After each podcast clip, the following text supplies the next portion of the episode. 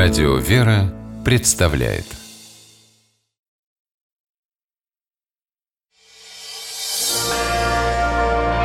Прогулки по Москве. О видимом и сокровенном. Здравствуйте, дорогие слушатели, меня зовут Алексей Пичугин, и мы отправляемся гулять по Москве.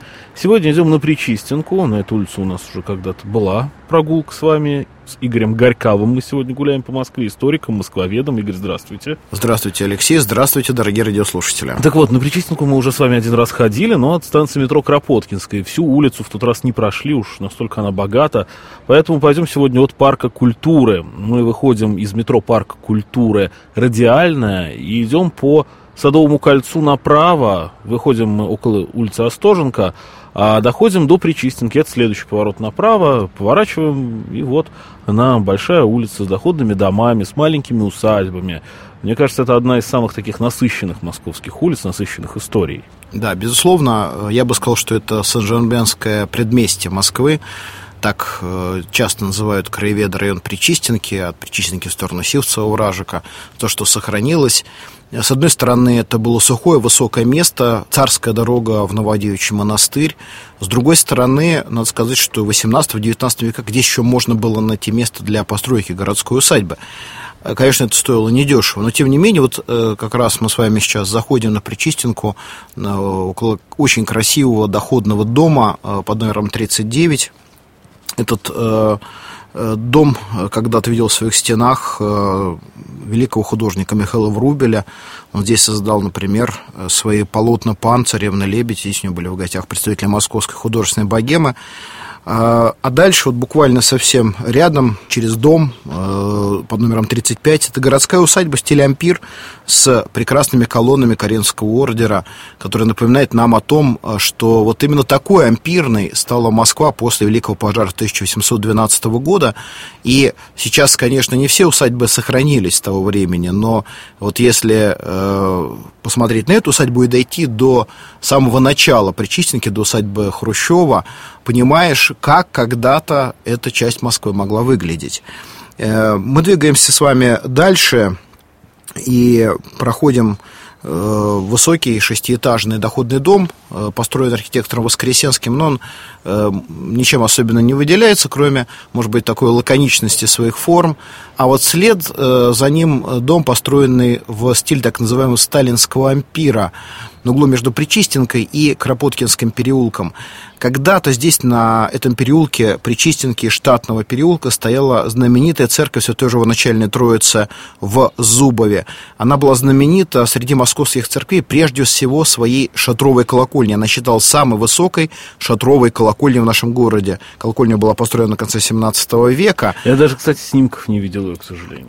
32 слуха находились сверху, огромное количество э, слуховых окон, ну, масштабы, масштабы. Ее хотели сохранить даже тогда, когда сам храм в 30-м году был приговорен к сносу. А но, не сохранили? Но, а потому что э, это место было выделено НКВД, и архитектор Розенфельд построил вот то самое здание Талитининского ампира, э, дом для сотрудников НКВД и московских милиционеров, который стоит сейчас. Правда, маленький кусочек э, вот этого храмового комплекса сохранился. Это ограда, которая идет со стороны Кропоткинского переулка. Но сам храм остался только на фотографиях. Мы проходим с вами немножко дальше – Конечно, о каждом доме здесь на Причистенке можно говорить часами, но я хотел бы обратить ваше внимание на самое главное. Самое главное, на мой взгляд, вот дальше а, по ходу нашего движения с левой стороны э, здание э, с желтым фасадом э, и белыми колоннами, вытянутая вдоль Причистенки почти на целый квартал, это знаменитая Поливановская гимназия. Точнее сказать, здание само принадлежало дворянам Охотниковым. Э, позднее перешло в XIX веке собственность э, московских купцов Пеговых, но арендовала это здание знаменитая гимназия, мужская гимназия, открытая Львом Ивановичем Поливановым, э, педагогом-новатором, историком, филологом. И вот благодаря его педагогическим новациям, в том числе из этого учебного заведения вышло немало талантливых людей. Здесь когда-то учились и Валерий Брюсов, и Андрей Белый, и Владимир Соловьев, и Максимилиан Волошин, и многие-многие-многие другие. И сейчас это музыкальная школа, и, вы знаете, можно зайти во дворик. Вот давайте попытаемся обойти. И вот здесь есть небольшой проход, можно заглянуть. Во всяком давайте. случае, заглянуть в один из самых, наверное, уютных двориков в районе Причистенки можно. И удивительно, что сохранились служебные помещения, которые полукругом обступают внутренний двор. Это редкая форма э, для э, служебных помещений, циркумференция службы, так называемая. И здесь она сохранилась, и это очень интересно. Ну а мы все-таки должны вернуться с вами на Причистенку, на ней еще много осталось нам интересного посмотреть. Выходим мы к памятнику замечательному русскому художнику Василию Сурикову, который э, здесь на Причистенке квартировал. Э, и видим перед собой еще два места, связанные с высоким искусством. С правой стороны это усадьба городская Ивана Абрамовича Морозова, где размещалась его картинная галерея. Это здание с красным фасадом. Там находится Академия художеств сейчас. А с левой стороны э, городская усадьба Долгоруковых, построенная Матвеем Федоровичем Казаковым еще в 80-х годах 18 э, века, конечно, перестроенная в 19 веке, позднее, подвергавшаяся некоторым перестройкам, но, в общем, неплохо отреставрированная. Там сейчас находится галерея искусств Зураба Церетели. А вот э, здесь я предлагаю перейти через улицу как раз на ту сторону, где располагается галерея искусств, и там остановиться и обернуться. Давайте посмотрим на один из самых роскошных памятников московского модерна, знаменитый дом Исааков. В 1906 году архитектор Лев Николаевич Кекушев, напомню, что его собственный дом стоит рядом на Остоженке, построил этот доходный дом. В нем всего лишь 20 квартир. Посмотрите наверх сначала, Алексей. Посмотрите на, на эту сложную крышу, которая как бы вынесена на кронштейнах, а, образуя что-то причудливое. Это не просто крыша, это, знаете, какая-то шапка, это или даже, можно сказать, что-то даже такое из мира растений. Эти прекрасные э, узоры, сделанные из облицованного глазированного кирпича, Э, лоджия, форма балконов, все это говорит о том, что здесь сказка становилась былью. Но, впрочем, для очень немногих людей, которые могли себе позволить это удовольствие. А мы с вами двигаемся дальше. И сейчас подходим к чистому переулку. Он уходит э, по нашему ходу движения сейчас в левую сторону от э, Причистенки.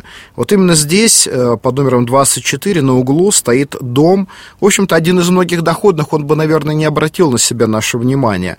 Построен был в 1904 году архитектором Кулагином, который, кстати, был владельцем сам этого дома. Ну, надстроенный такой. Надстроенный, да, конечно, да. Он не, не избежал перестроек, но, в принципе, сохранился. А почему он для нас важен? Потому что он позволяет нам затронуть еще одну важную тему, связанную с Причистенкой, э, тему Михаила Булгакова. Э, именно Причистенка, на мой взгляд, является самым главным булгаковским местом в Москве. Есть, конечно, и другие места известные. Ну, понятно, да. что все будут и хорошая квартира, да, да. Она, садовой А на самом деле, э, вот именно в этом доме когда-то фактически проживал прототип профессора Преображенского. Э, Калабуховский э, дом? Да, это Калабуховский дом из «Собачьего сердца». Здесь проживал Николай Михайлович э, Покровский, родственник писателя, врач, собственно, он, его манера говорить, напевать из операиды, обстановка, все, все это было перенесено в поезд. Кстати, сам... Но вообще, простите, что перебиваю, вообще спорят Булгакова веды, а с кого конкретно Михаил Фанович списал профессора Преображенского, там несколько кандидатур называют, ну, самая распространенная версия вот ваша. Э, ну, она не только моя, я бы сказал, что она одна из самых вообще распространенных в литературе, и важно, что э, именно недалеко отсюда э, сам Булгаков проживал в глубине Чистого переулка, в сожалению, не сохранившемся доме. Но Чистый переулок – это тема для отдельного разговора. А мы с вами сейчас э, идем по Причистенке дальше, и с левой стороны мы видим сейчас комплекс московского пожарного депо. Видите сейчас здесь на таком билборде э, изображение иконы неопалимая Купина. И Э, букву МЧС действительно здесь э, располагается управление пожарной охраны города Москвы. К сожалению, в 30-м году была снесена пожарная каланча, которая находилась над этим зданием. А это, кстати, частое явление. Очень многие полицейские части, московские пожарные, они остались без каланчи, хотя сами дома сохранились. Вот Лефортовская пожарная часть тоже. И я хотел сказать, что до того, как пожарное депо появилось здесь на Причистенке, и это здание принадлежало э, семье Алексея Петровича Ермолова, так же, как и особняк под номером 20, э, который э, имеет сейчас такой приятный фасад. Он был перестроен в 1873 году по проекту Алексея Каминского. Э, но раньше, еще в начале XIX века, здесь проживал Алексей Петрович Ермолов, э, герой Кавказской войны. А в начале 900-х годов э, особняк приобрел миллионер-промышленник Ушков, женатый на балерине Большого театра Александре Балашовой. Поэтому в этом здании был сделан специальный репетиционный зал, который в 20-е годы заняла знаменитая Сидора Дункан. Угу. Она здесь проживала, это был ее московский адрес, сюда к ней, соответственно, приезжал Сергей Есенин. А сейчас э, в этом здании находится управление по обслуживанию дипломатического корпуса. Такая вот тоже ирония судьбы. Ну что ж, вот эту часть причистенки мы с вами посмотрели сегодня с Игорем Горьковым, историком, москвоведом. А я Алексей Пичугин. Мы гуляли по очень интересной Московской улице. Может, Гулять... по Дворянской Москве. По Дворянской, да, Дворянской. Свою благообразность она сохранила и через 20 век пронесла. Любите Москву, гуляйте по ней, любуйтесь нашим городом и будьте здоровы. Всего доброго. Прогулки по Москве. О видимом и сокровенном.